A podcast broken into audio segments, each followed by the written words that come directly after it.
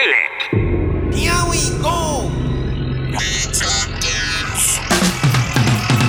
Here it comes. Yeah, we talk games. Full of bullshit and energy. Our focus always rambles off topic. but We keep the format anyway.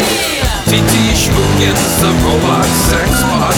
Stinky stink so bad he smells.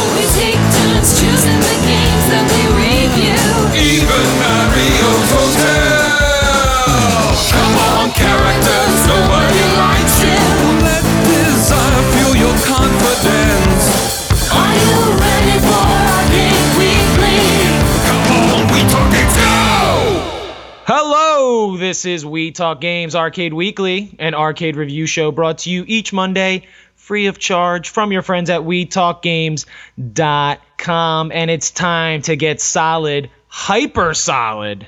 I'm Keith the Robo Duke. With me across the great blue sea is Johnny Capcom. Yes, sir. We're here, we're together again. Reunited and it feels so good. I think that's how the song goes, right? I would say I am feeling oh so good, hyper solid this week because we're talking about Mars Matrix hyper solid shooting. It's the only way I shoot things is when I'm rock solid, you know? It's, it's the only way. Makes me feel like a man.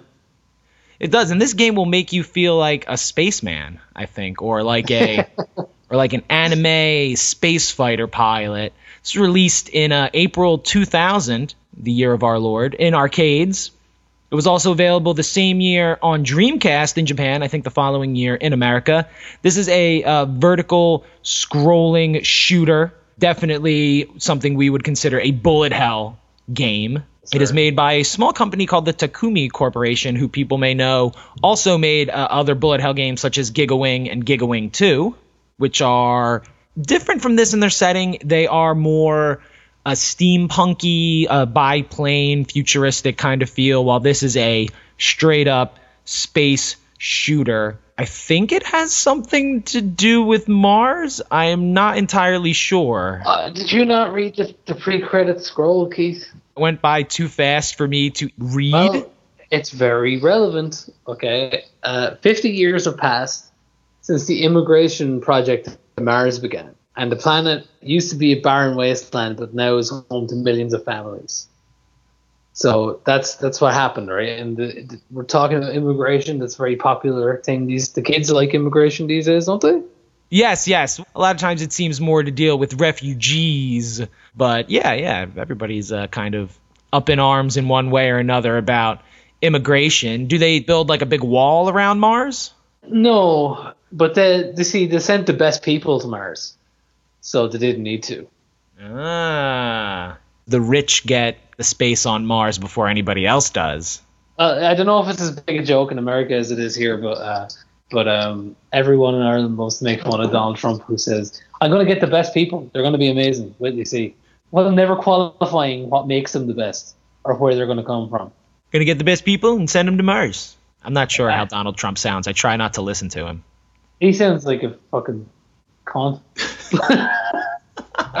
He sounds like uh, he, look, he sounds and looks like an orange you've left in the microwave for way too long.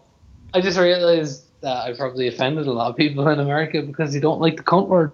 It's totally cromulent in this situation. But before we get any further with this plot that apparently you picked on uh, picked up on uh, much better than I did, we should go over to TT Schmootkins for TT's Snap Stats.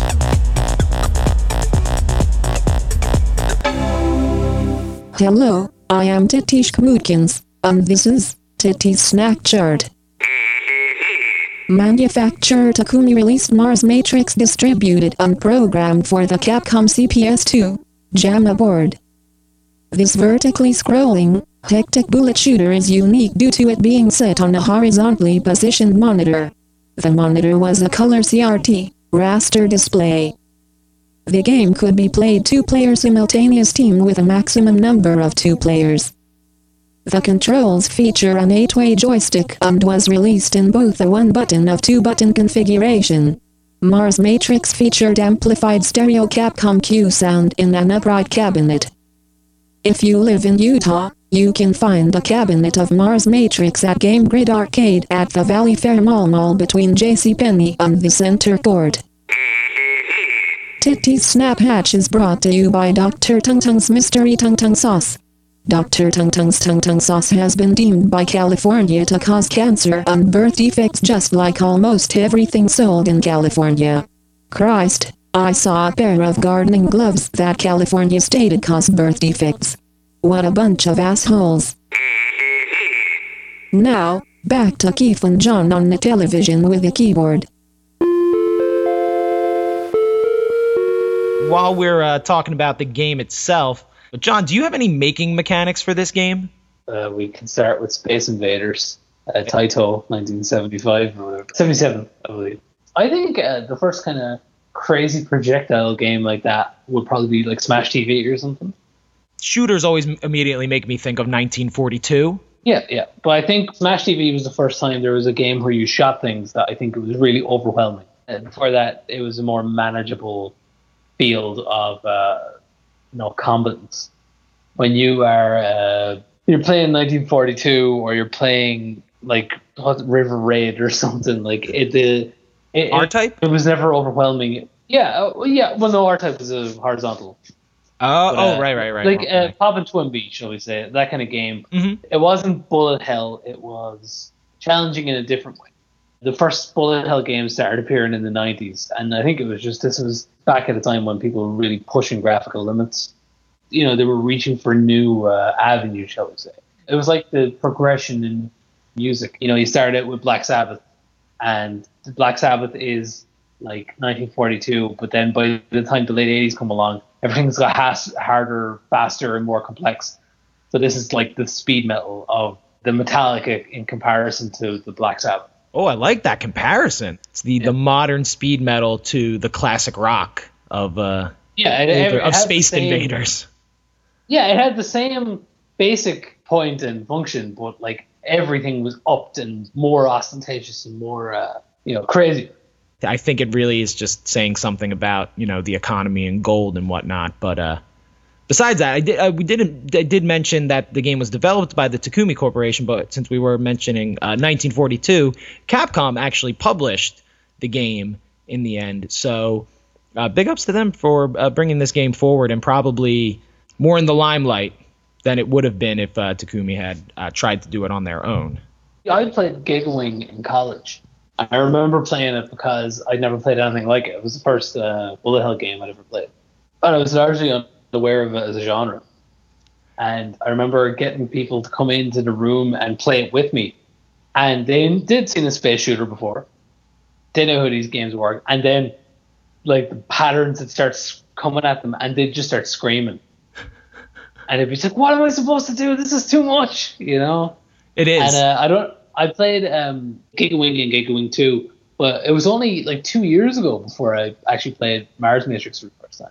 Yeah, a friend of mine bought a arcade cabinet, and Mars Matrix was loaded on there, and I was just like, "Fuck yes!" You know, it was like I, it, this had been a game that I'd wanted to play for years, and uh, it's just because I think bullet hell games in general, they're always very fleeting experiences. They never last too long but there is so much craft put into all of them, and I know they're very unique experiences as far as the bullet fields that are thrown at you. Uh, I always get excited when I think about playing some bullet hell. Yeah, yeah, I I do like these games every once in a while. When you were mentioning Smash TV, I was thinking how yeah that game did start the whole you know too many bullets on the screen, but they didn't add in the second part of being able to really dodge the stuff because uh, hitboxes in traditional bullet hells are always as small as they can possibly be. Yeah, Smash TV was a bit about getting you killed over and over so you could keep pumping quarters into the machine. Maybe a little bit. I just remember uh, myself and Kyle uh, covered Eco Fighters a long time ago. Yes, that was. Uh, I think that may have been a Shmup Timber uh, game, or I don't know. I did a video of it though on my YouTube. Yeah, well, we were talking about uh, Eco Fighters, and I said I think Eco Fighters was probably one of the last shooter games released mainstream in the arcades that wasn't a bullet hell game. It felt like it, that was that technology pushing, or that style of gameplay, playing pushing as fast and hard as it could go without being a bullet hell game.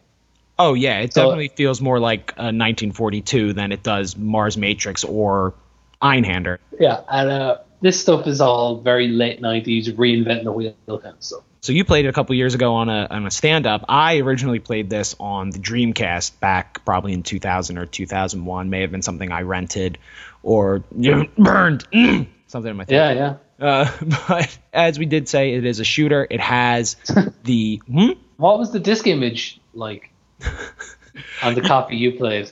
Well, the only thing I do remember was the boot disc I had had like for some reason when you'd put in the boot disc, the background the person decided to use was a 3D image of Rudolph, the red-nosed reindeer, like spinning around in the background with like, you know, graffiti bubble type saying like, you know, Hackmaster's boot disc. It is safe to open the cover and put your disc in now. While this 3D Rudolph the Red-Nosed Reindeer spun in the background. The late 90s, Right. early 2000s were a magical time.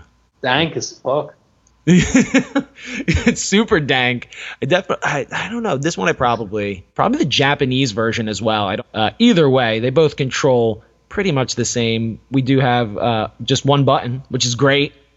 Love one button shooters. I guess One button wee wee action. we have to say no because you still do have the controller. Toman Asana is just the button and Oh, only. you're not supposed to supposed to actually bring up the game one button we wee action key. Oh, because we'll like get in trouble. Wiggly's gonna have to bleep that. Oh, I don't know. I forget things. He's gonna have to go in there and bleep it, and I mean that's just like a lot of work, right? It- yeah, but if you didn't say it was that, it, which it's not, I wouldn't have had to prove it wrong, and I wouldn't have said it. Man, it's our first episode back, and I'm already fucking up. Hope you can hear all that tutting, because I am tutting up a storm. Okay, King Tut, Rockin' Tut, Funky Tut. we're gonna start talking about mummies alive, and I don't need to do that. Okay, Okay, okay. that's me and Kyle's gimmick. what? We Mummies alive? shit- Myself and Kyle, we always talk about the shit cartoons like from Oh yeah, yeah, 90s, yeah. We won't. Yeah, let's keep Denver out like. Denver Last time. Yeah. Yeah. So it's, it has one shooting button in it, but the one button does a lot of things. It does actually four different types of shot. There's the normal shot in the traditional tap the button as fast as you can and shoot, shoot, shoot, shoot, shoot. It has a piercing cannon, which is when you have to wait a moment or two for it to charge. You tap the button and it shoots out uh, an elongated, uh, like a big laser shot that will go through enemies and then it has the ability which is your defensive ability which you need to constantly be doing to survive in this game which is uh, holding down the button and you start to absorb any of the bullets around you. And you only want to hold it for about a second or two and then when you release it the bullets will fly back at your enemies in the direction you're moving and pressing on the controller. This is controlled by a bar at the bottom when you can activate this. And uh, if you hold it till the bar fills up all the way you will use your gravity hole bomb, which in traditional shooters would just be a refillable, you know, you can hold up to three of them, pick them up off the enemies. But this instead, it is just, you know, if that bar is full and you absorb as long as you can, you will blow up everything in your path. Gigawing has a similar system, and it's so strange because even though these games are extreme in their difficulty, they're really fair. This is a, a balancing mechanic. It makes it more fair because if you could not do this ability at all, there are certainly moments where you are intended to do this, especially against bosses. Yeah. The ships you are piloting are called mosquitoes. Yes. Where why? Doesn't make you seem very intimidating when you call your ship a mosquito. Though I guess they're absorbing from the enemies and shooting it back at them. At the same time, right, when you really think about it, the Millennium Falcon sounds like a fucking shit car that people would have bought in 2000. Yes. It- it- it's a fucking minivan from 1999. From the creators of the Jeep Liberty, we bring you Yeah, the Millennium Falcon. You will get to more soccer matches in this car than you ever have before. Show up all the other moms with its own cooling box in the center console. Keep their orange slices nice and cool. yeah, it's a choice. Why not call it a mosquito? I mean, you might, you're going to call it something. I mean, they didn't call it the Hitler. but, but why not like why not like the Rad Blaster or something? I mean, or is that the ship? Well, because it was 2000, Keith, not 1991. That's why. Aw. If it had been in 1990, it would have been called the Attitude Rad Ship 69.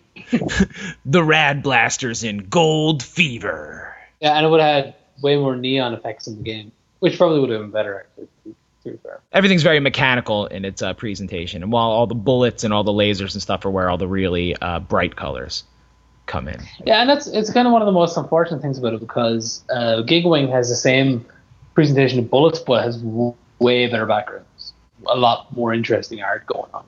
Well, yeah, that's like more planetary based stuff. While this is all, I mean, while it is Mars and everything, everything seems to be big towers and all sorts of uh, military installment kind of stuff going on in this game.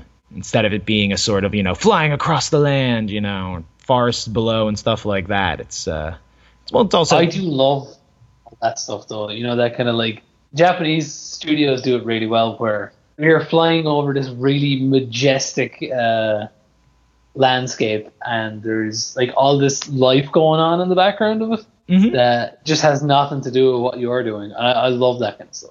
playing a game recently, I was thinking about that, looking at all the backgrounds, wishing more games put in that kind of work to make a world feel alive when most of the times they don't have to. And it's just extra work for them, but you know, you can tell when someone uh, uh, really cares. But um, Yeah.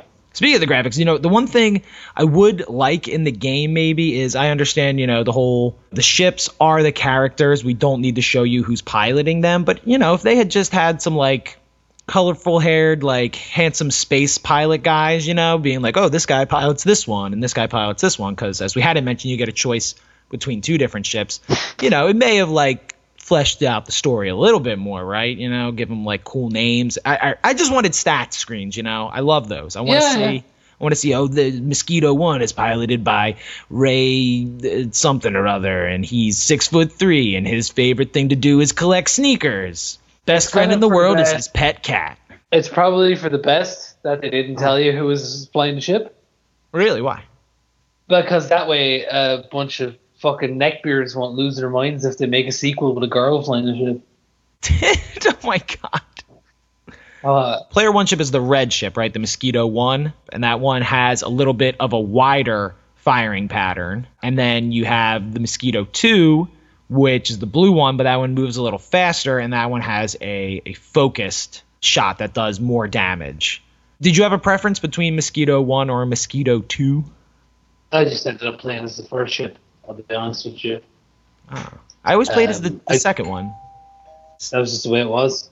just leave the packages. But yeah, I picked number two. I prefer the little more speed.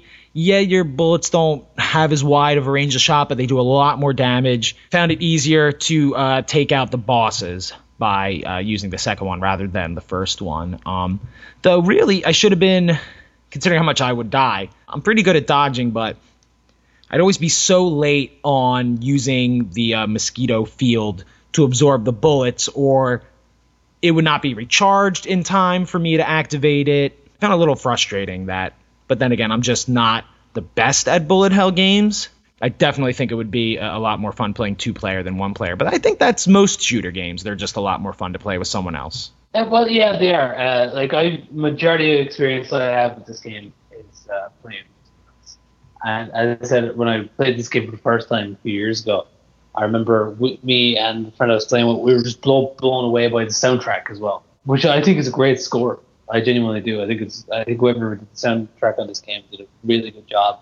But it's so very evocative of that period of time in like electronic music. Oh yeah, 2000s. It was like the rise of the Chemical Brothers and uh, stuff like Fatboy Slim and whatnot were all the craze, right? Is that, Yeah. That's around that time. Yeah. It's like I'm I'm an old man, but I know what music children listen to.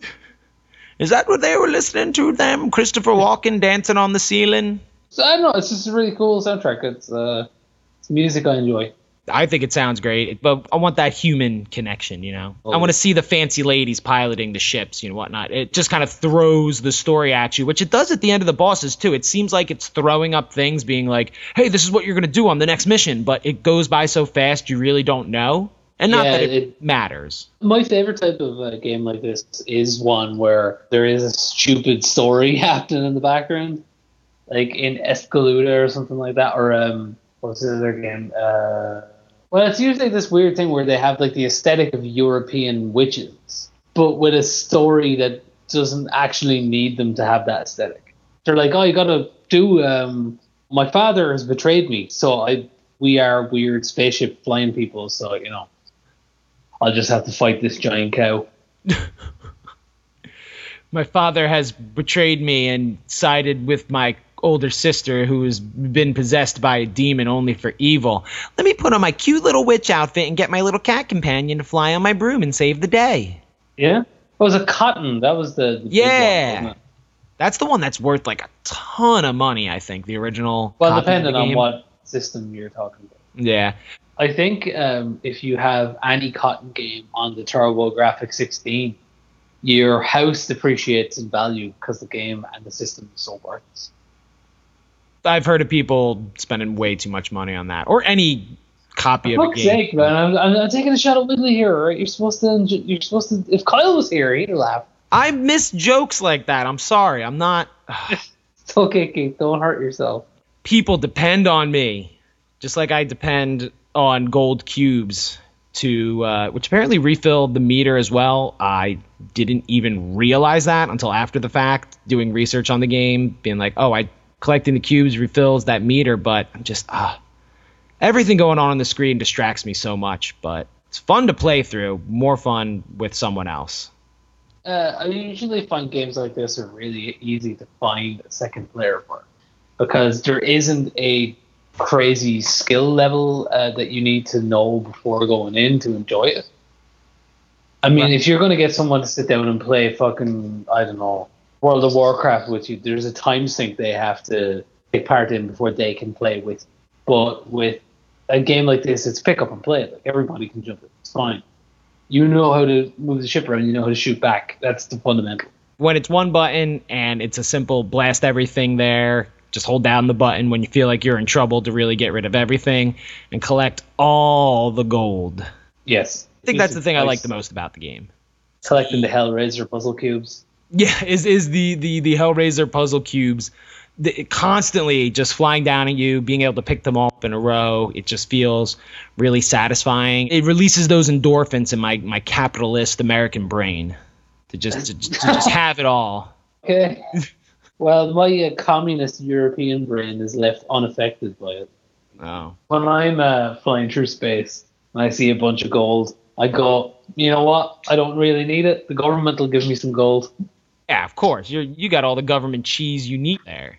Here I can't get a handout, so all I'm left doing is simulating my want for satisfaction and money through video games. It's all right because this is a really good game, and I think anyone who likes shmups or shooters, if you're any fan of any of those games, this is probably one of the best. Yeah, It I would looks agree with that. Sounds great. It's got a lot of really awesome, gigantic robot bosses with all sorts of different parts. That's another thing I always find satisfying in shooting games is shooting off every little bit of the bosses as you go along to just slowly break them down. It's also got the thing that Japanese producers do, where it's got sea creature bosses that are big robots. Oh yeah, it's got the, there's a big uh, crab one in this, right? It's awesome. Yeah. And they always do that for some reason. It's just like, yeah, let's make a big crab or a big lobster. It, it always is crustaceans too, or an octopus. Gotta have them. It's funny how in all of these games as well, it's like there's this really advanced war going on, and they always just go, "Well, we field a similar army to the ones that these evil robot guys have." And like, no, just send one guy. Yeah, Just the You one know? guy in the ship. He's the ace pilot. Yeah, which is why I need to see his or hers like long flowing blue hair to know he is a true Animu hero who's going to stop what so this is all about like a robot rebellion, right? I think so. It's a you know, it's immigration. People up there that immigrated, and robots are just like, hey, no Mars was robot country first. But which uh, also apparently there's something going on uh evil sorceress involved in all of this as well. Yeah, that turns into a crystal, specifically the Dark Crystal from the film The Dark Crystal. hmm And there's a robot Rose that actually looks really cool as one of the final bosses when it like opens up and starts spinning Yeah. around and everything like a Death Lotus or something. Yeah, it's that is really cool. Yeah, just really cool bosses. Don't want to spoil all of them because you should definitely give this game a try. It is available on Dreamcast. You can get your hands on it. It's a super duper fun game. I want to return to this with somebody else. Now that I'm feeling like I'm in a better place, I'm feeling a little more zen. Would it be? Let's uh I think it's time for us to recite some video game haikus. Gold, gold, gold, gold, gold. Spinning, whirling, shiny gold. Gold is your god now. Nice. Thank you. What, what you got going on? Well, Kyle Von Kubick said that I was I was allowed to give a, a, a limerick instead of write a haiku, yeah. and uh, so I decided to take uh, him up on that. So I wrote this about Mars Matrix.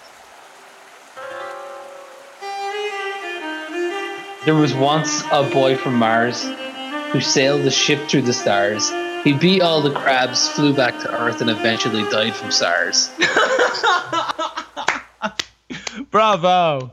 So we've wrapped that up nice and tight, and we now know the fate of the pilot of the ship in Mars Matrix. and, and and he's uh, that it's a dude. There's a dude with long flowing pink hair. That's what I imagined. All right, so now is the time where we give clues for next week's game here on We Talk Games. John, do you have a clue for next week's game? My clue for next week's game is: I wonder will Disney have to cut all the racism out of this one? And I'm going to say this is the original educational game. It just educates you only how to spell one word. I hope you have enjoyed our talk of Mars Matrix today. Be sure you are spreading the word about We Talk Games with a retweet or a share on Facebook. Be a part of that social experience. For TT Smookins, Stinky the Game Master, Wiggly, Kyle Von Cubic, Chris Nico Bun, Johnny Capcom here with me today. Thanks for coming back, John. It's good to be back. Yes, it is indeed. Don't be a jerk all the time.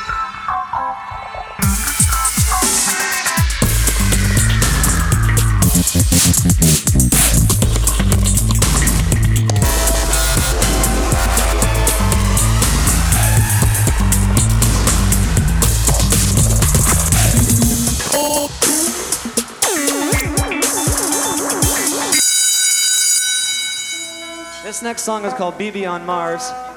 It's a song. It's about this BB on Mars.